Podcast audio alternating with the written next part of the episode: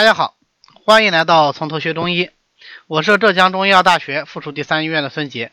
今天呢是个特殊的日子，因为今天这一讲将是从头学中医的中医基础理论部分最后一讲。有意无意之间，居然正好是第八十一讲。那么从下一次开始，理论上来说，我们就要进中医诊法部分了。那我也在考虑，可能在呃两个月以后开始的诊法之前呢，我们会插播几则番外的这个音频啊，讲一下中医的其他问题。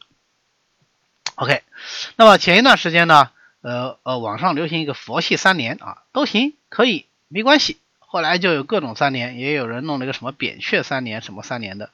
其实咱们今天讲的内容啊，倒还真是个三年，那就是啥时候看地方，看是谁，怎么样，是不是很佛系啊？这个呢，就是中医大名鼎鼎的三阴治宜，他们分别是啥时候因时制宜，看地方因地制宜，得看谁因人制宜。总结起来一句话，具体情况具体分析。在治疗疾病的时候呢，就必须从当时的季节、环境、病人的具体情况出发，制定个性化的治疗方法。中医治疗经常讲一人一方，就是源自于此。我们首先来看一下这个因时制宜啊。俗话说，岁月就是一把杀猪刀啊。但实际上，岁月这个东西可不光是杀猪刀，它更是宇宙最强 background music 背景音乐。我们生活在这个世界上，永远都受到时间的影响。伴随着时间的变化，我们所处的环境，我们自身的状态也在变化。就一天来说，昼为阳，夜为阴，所以大多数疾病都是旦会昼安，夕加夜盛。阳热性的疾病白天加重，阴寒性的疾病夜晚就加重。就一个月来说，月圆时分气血旺盛，月虚时分呢就气血衰弱。就一年来说，春夏秋冬各有寒来暑往之变。就六十年来说，一个甲子里面有盛年，有虚年。我们经常讲生辰八字，就是经典的传统上采用干支计时的方法，用干支相配来表示一个时间点。年一对干支，月一对干支，日一对干支，时也是一对干支。那么一共。四对干支八个字比如说我们现在正在录音的这个点，二零一八年二月十三号四点钟，那就是戊戌年甲寅月丙子日丙申时，这四对干支都分别有阴阳五行的属性，代表天地之间气机的不同变化特点。因此呢，同一个病在不同时间受天地之气的影响，表现也会不同。治疗上呢，那当然也要有区别，这个就是因时制宜。当然了，一般来说呢，我们不会分得那么细。一般就是精确到节气就可以了。比方说现在是呃立春时节啊，好像是对十三号还没有到雨水，所以大体来说呢，春夏之时阳气生发，渐至极致，所以人生的气血呢也容易生浮。这个时候看病用药就要考虑阳气生浮这个特点。一方面我们要借天地生发之气，另外一方面呢又要防止生散太过。所以这个时候，如果我们要治疗一个普通的风寒感冒，要发汗，就要注意不能发泄太过。这个时候，如果说我们要用温热药，就要防其温燥太过。这个就是《内经》里说的“用温远温，用热远热”。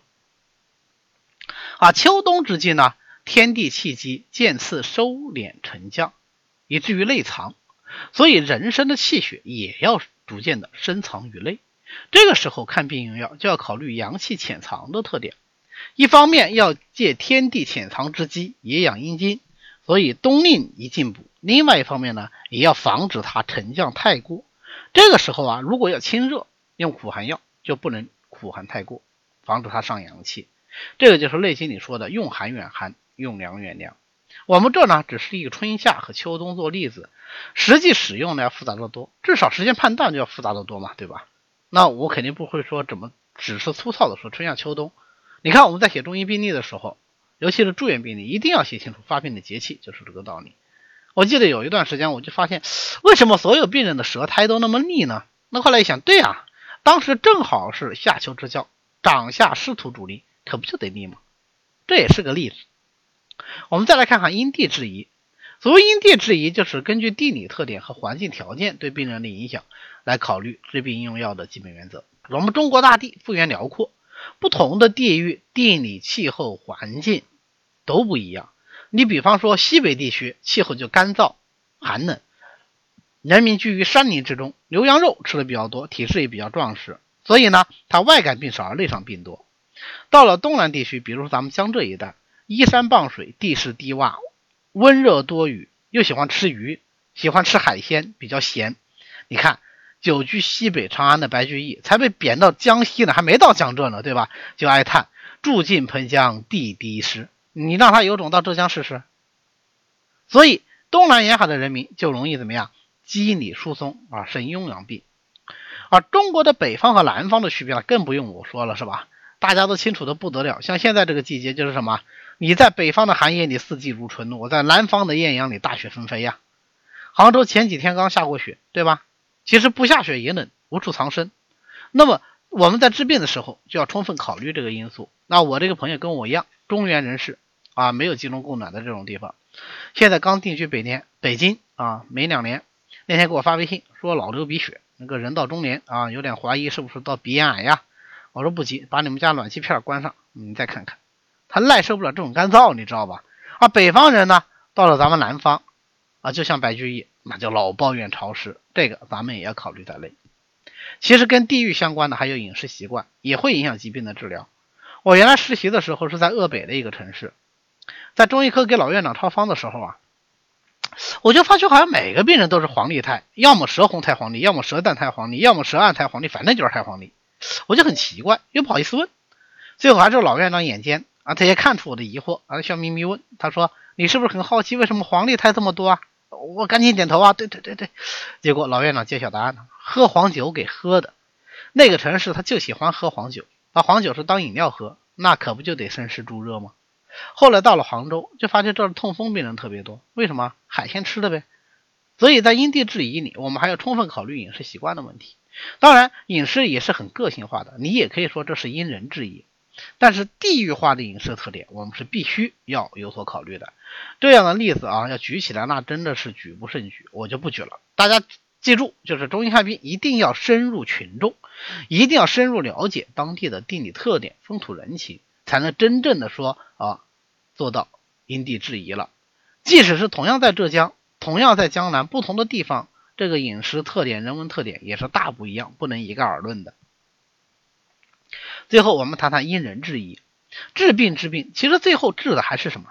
还是治的人。所以因人制宜呢，就显得非常重要。可以说，我们治病求本也好啊，三因制宜也好啊，怎么样也好，归根到底是什么？因人制宜。但如果一定要这么理解呢，就太泛泛了，完全没有特异性，这样也不好，不方便学习，也不方便交流。所以，我们这里三因治宜里讲的因人制宜，主要是说根据病人本身啊，病人自身独有的特点，比如说年龄啦、性别啦、体质啦、生活习惯啦等等，来制定一些治疗方法。不同年龄的人，这个治疗同样的疾病，治疗方法肯定不一样，他体质特点也不一样，对吧？你比如说老人和小孩，那用药量就要小一些；青壮年用药量可以大一些。小孩纯阳之体，得病容易化热，变化也快。老年人呢，阳气阴精渐衰，得病呢容易虚实夹杂，病机也比较复杂。无论公补，我们都要小心。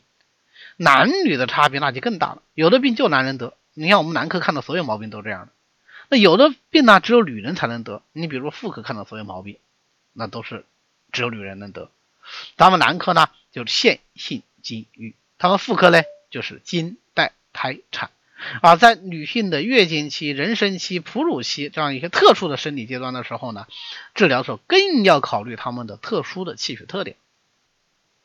不同的人体质也不一样，有强弱之分、寒热之别。现在关于中医体质分类方法当然非常多，但你不管怎么分，反正逃不出阴阳五行气血强弱去。咱们在看病的时候就必须要考虑到病人的这个体质特点，再选择合适的治疗方法。你比方说，胖人多痰，瘦人多火。我前两天感冒咽痛，好像是个肺热症，照道理清热就可以了呀。但我是个胖子呀，胖人多痰，所以听起来好像当时咳是个干咳，好像没有痰，但我自己知道痰还是有的。那几天每天早上起来都能咳出一两口浓痰，痰出来了人就感觉好一些，这就是体质特点。所以我给自己开方，我就在清热基础上加了化痰药，这就是因人制宜。好，那么最后总结一下，三因制宜就是要求我们在治确定治法的时候，要充分考虑到病人发病的具体情况，包括他所处的空间、时间的特点，具体情况具体分析，把病人和他周围的环境作为一个整体来看待，这样才能取得最好的治疗效果。今天呢，我们就讲到这儿啊，欢迎大家关注我的公众号“三七开讲”，跟我一起探讨中医问题。当然，你也可以直接在音频下方的讨论区留言。跟大家一起分享你的心得。